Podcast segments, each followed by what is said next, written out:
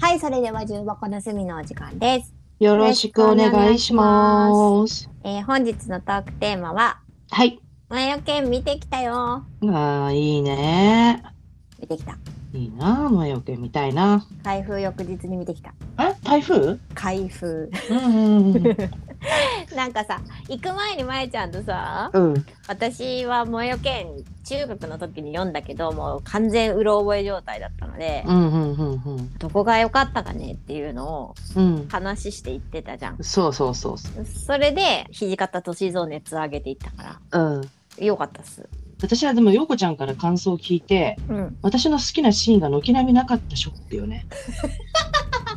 はい、えーここからはネタバレを含みますので、あの見てない方は止めて、 あ、そうだね。今日はこれで終わりということでお願いし ます。1分しか経ってね。 まあさそ小説も淡々とか割と描かれているじゃんか。うんうん。で、模様剣も最後の函館の戦争の前に取材を受けてるっていう感じのところから始まるよ。うんうんうん。あ、そうだったっけね。でそう断髪だっしたわ。た土方歳三が、まあ、うん昔はバラガキだったさ、みたいなところからこう語り始めてバラガキね。うんうんうん。ストーリーで始まりまして、はい。もうめっちゃ泣いたんだけどうん。どこで泣いたのもう合図あ、合図ね。 「どの!」っていうので もう合図と思って泣いたそうね。もう一緒に行ったさあの前の職場の先輩からさうん笑われた「泣きすぎやろ」っつってもうね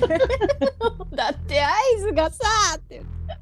合図がね。でもね会津の殿がねあのうん藩主が登場した時から私はねもう泣きそうやったんよ、あもう最後が分かってるじゃんあ歴あー史だなかるらさほどね。うん。あーこの人がって思うわけうん。なんかもうね会津かわいそうでかわいそうでさもう泣いちゃった、で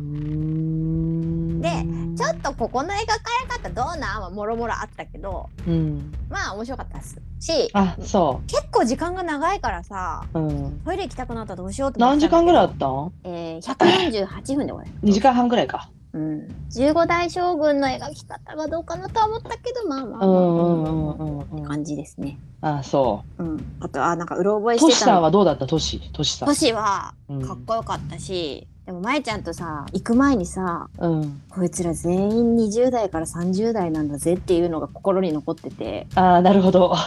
今の現代社会では40過ぎじゃないと描かれない渋さなのかなっていうのはすごいマイナス20歳っていうよね精神年齢があーマイナス20歳ね当時から今だと。そうだよねうん。いや渋かったしうん、岡田君でよかったなーって思うあそう。うん。あじゃあそこは良かったんだ。そこは良かった。いやもうさ私ほら萌えよ剣がめちゃくちゃ好きだったからさ。うん。ちょっと、うんうんうんってなるよねあ。見る昔のさ、に白黒のはちょっと見たことがあるんだけど、白黒でも一回作れてるんだ。うん、でもほら、昔の映画あるあるでさ、うん。早口で声が聞こえないっていう、 なるほどね。日本語字幕欲しいみたいなだって記憶があるんだよね。 そうね。だからぜひ、あの、土方ガチ勢からすると、うん。見ていただきたいとは思うけどね。ああだね。なんかね、うん私も萌えよ剣をきっかけにさ、いろんな新選組を読み漁ってたので、はいはい。いろいろ混ざっちゃってんだよね、そう土土方像方像がが。うんはいなんだけどね、やっぱりあの、かっこいいんだよね。萌えよ剣が一番かっこいいなと思う。そう。土方の魅力なんて言ったっけ、まゆちゃん。え、なんて言ってたあ世界観、もうだけど、その、ものすごくリアリストで頭がいい人なんだけど、うん。綺麗事を掲げ続けたところって言って、ああ、そうね。で、かだ分かっつ、てなかったわけがないと思っちゃうんだよね。うん、そう、情勢が。そう。だし、その、自分がついているところが、うん。うんの負け戦になることも分かってたんだとは思うんうだよね。んそう、そうなんで、で、なんか、本当になんかこう、こうとしか生きないっていう、選ばない感じっていうか。あーそこはすごい分かるこそうとしか生きられないみたいなところはとて生も、きられないというかなんかこう、そこ以外を選ばないに見えるんよね。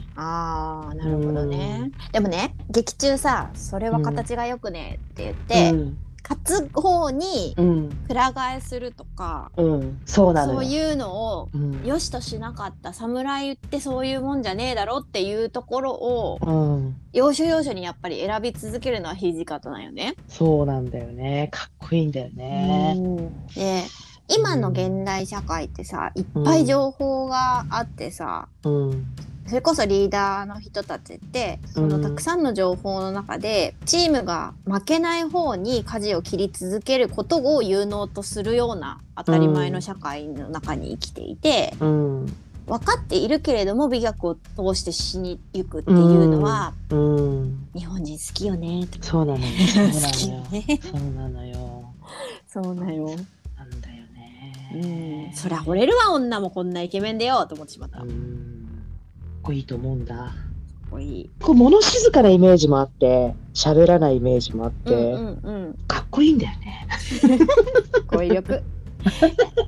作中でもねやっぱちょっとなんていうんだ一匹狼までいかんけど、ううんんうんうんうんうん、そうなんだよね。やっぱ沖田総司にうは結構ちょっと弱めねを見せたりというか、うんうん。まあ、沖田総司の考えよくてそこをこう気づいたりとかうん。橋渡ししたりとかはしてたけど、うんやっぱり基本的にはみんなが飲んでるとこもつるまずうん。飲み会の席もすぐに帰りみたいなところは描かれてたし、うんうんまえちゃんがさ行く前にさガッチガチにそのルールを縛っていったのもうん右往の衆って分かってたっていう話がすごいやっぱ面白かったんよ。そうんうのんうんうんうん。まえちゃんがもう一人好きな高杉晋作とのリーダー性の違いについて2人で話してたあ、話してたね、あの時ね。うん、で、まあ、高杉晋作は弁が立って頭も良かったインテリだからうんその情熱とその説得力をうん民衆とか、うんまあ、農民の人とかにも言葉でこう動かせたうんし、まあ、振り切れた情熱が一番大きかったと思うよ一人でも。うんし、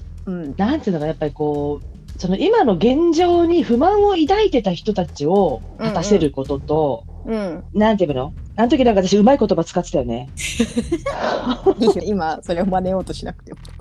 なんかこうさうん例えばその農民の人たちはうん武士がこう幅利かせててうん毎日の生活が苦しいうん生活をしている人たちを立たせる、うんその今の現状を良くするために自分たちの手であいつらを倒そうぜって持っていくのと、うんとにかくなんだろう現状維持を求めてうん守ろうってするのだったらうん集まりやすさって言ったらやっぱ不満の原動力はでかいんじゃないかなって思っちゃうんだよね。そうだしさその、うん基本的に腕っぷしの立つやつらをうん、そうそ集めうたそうってそういうのでもう自分が出世したいっていう人たちの集まりなんだそようねそうそうそうそ新選組がねう、うん、しかもなんかもともと武士だったのに脱藩してる人たちもたくさんいるしそうそうなんだよだからまえちゃんが例えたのはそのみんなでこういう外敵をやっつけようっていうコミュニティじゃなくてうん、うん、外国人傭兵部隊のしかもあそう結そう構ならず者ばっかりみたいな荒くれ集団みたいな荒ねくれ集団が集まった時に、うんどんな風にそれをチームメイキングしていくかって言ったらガチガチの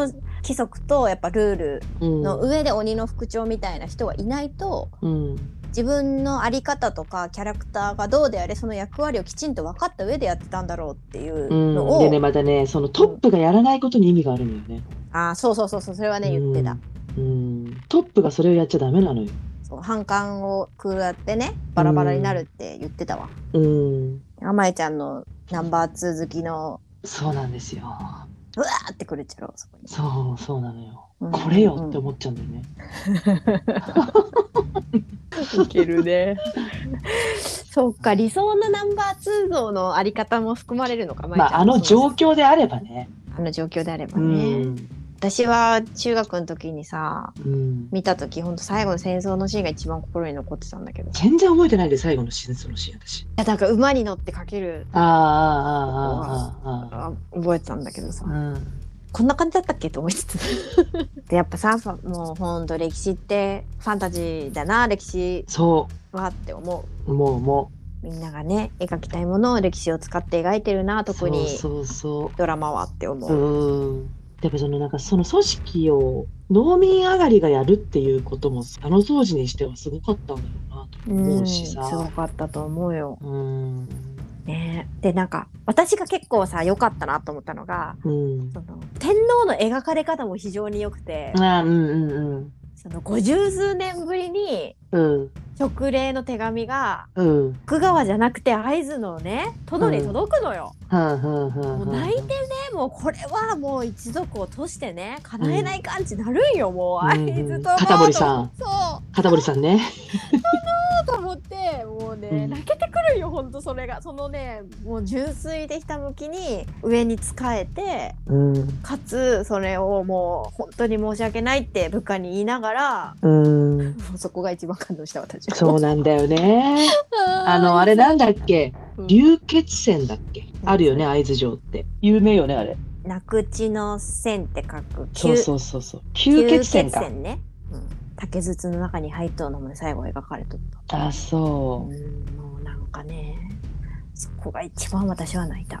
うでうなんかさあの山口県の出身の友達とかがさうん福島の人に会ったら私は長州じゃないって言えって親とおばあちゃんに言われて育ったって言っててもう絶対それネタやろと思って笑ってたんだけど、うんそりゃこれを知ってたらそう言うわなと思いなが らい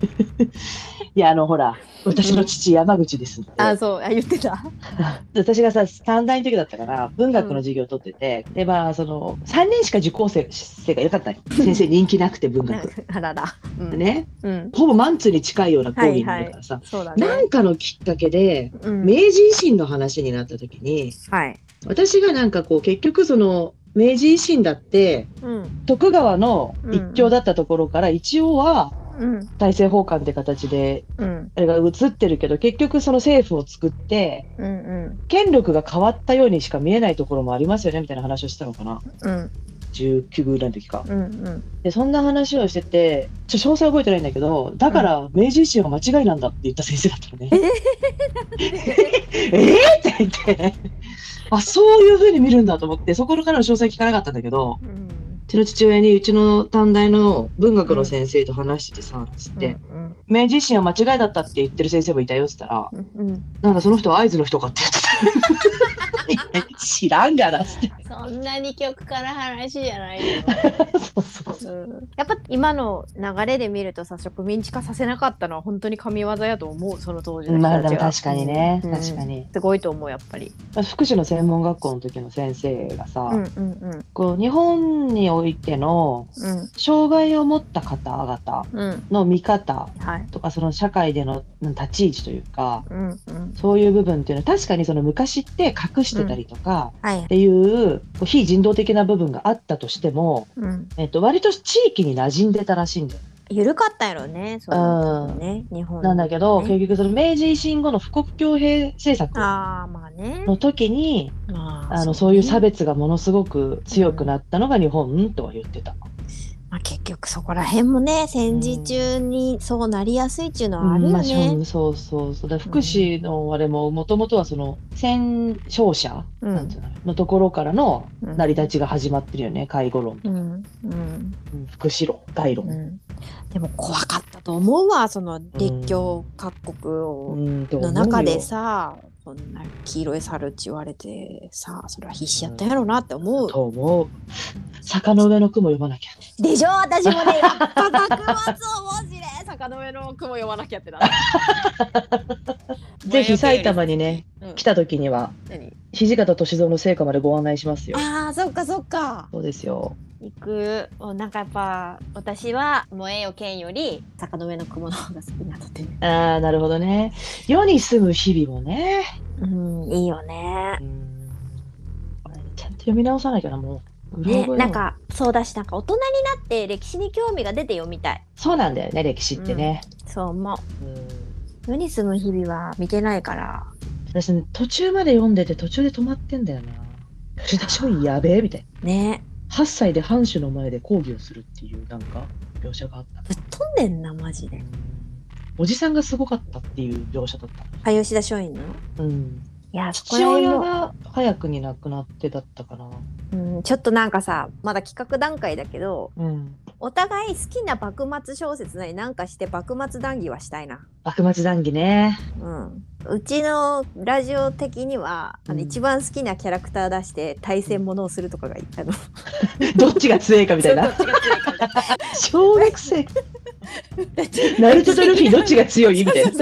みたいなことしたいなん か歴史の素晴らしいコンテンツにはなりえないからも あーそうだねあじゃああとはう。うん分かったあの一つの小説をうん、あ二人何で回かに分けてうん、 10分ず つ朗読するとかネタに尽きた時にまた次回みたいラジオドラマじゃなくて音読みたいそうそうそう。な あーでもそれはいいなそういう風にまた私たちはグダグダと終わっていくんやねそうそうそうそう、そうだね。くだんない話で終わってる。いやでもまやちゃんもぜひもし見たらまた語ろうぜわかった。見るか見な。るだからね、恋愛要素が強いって聞いてね。あ原作よりはねうーん。ちゃんとあの柴咲コウが頑張っとったねうん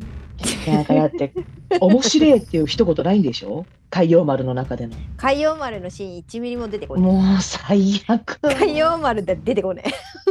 あ出てきたあのね榎本武明が出てくるんでしょあ榎本武明出てくるんだけどそこはかすごいかっこいいシーンだった、で、海洋丸のシーンはあの図で日本の地図をピピピピピピピピってうん、あ線で出登ったた。一番好きなシーンピピピピピピで終わったマジか。だってでもさ私にさ本当に何気ないシーンだけどって言ってたからもう、あうのん何気ないシーンとしてカットされたんや映画でもう、あの、面白いの一言、私は高校の時に、高校だったから中学だったかな。うん惚れるってなったよね。お城漬けで説明するとまゆちゃんがまゆけんの土方に一番しびれたシーンっていうのが函館に登る海洋丸の中でうん。土方歳三が和装から洋装に切り替えるシーン。のね時の兵法書っていうのかな、うんうん海外から輸入されてきた兵法書を読んでた時にうんそれを読みながら「面白い」って一言つぶやくんようんもうそこのシーンがねすげえインパクトが強くて私の中でなんでそこがかっこいいのわからないなんでわからない 記憶に残ってるんだもでもそのあえて言語化をするならばときめきはね、言語化にならないからときめきって言うんだけどんうんそこを言語化して説明するならばうんなぜなあんで今そあこ私に言語化を求めてくれてるをも求めてるよ私ほこちゃんが言語化してくれるのかと思ってたんだけど私の分析はうん武士というものにあれだけうん誇りを持ってやってる中でうん多分ともすれば外国人が書いたようなうん戦略の本なんてって言われる集団でもあったはずなんよきっと。うんなんか外国人イコール悪みたいな世界観の人もいっぱいいたしうんそういう中で新しいものというかをうん毛嫌いすることなく事実を事実としてきちんと見た上でそれを面白いといそうう。なんだよであのねでしかもうん新しいものを取り入れてなお理想を捨てずにそうそう自分に組み込んでいくかっこよさあそうねうん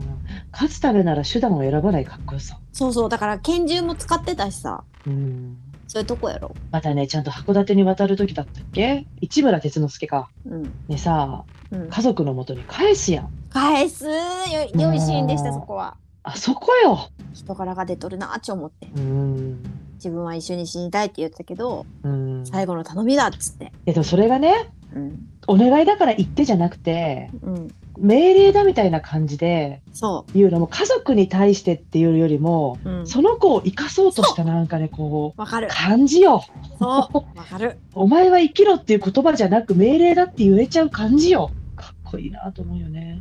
そうねそういうところでまえちゃんがかっこいいってなったよねそうなんだよね海洋丸のシーンはすごいなんか印象に残ってる なてててててで終わるからえ映画ててててそてで終わるその時点で見たくないわもうさ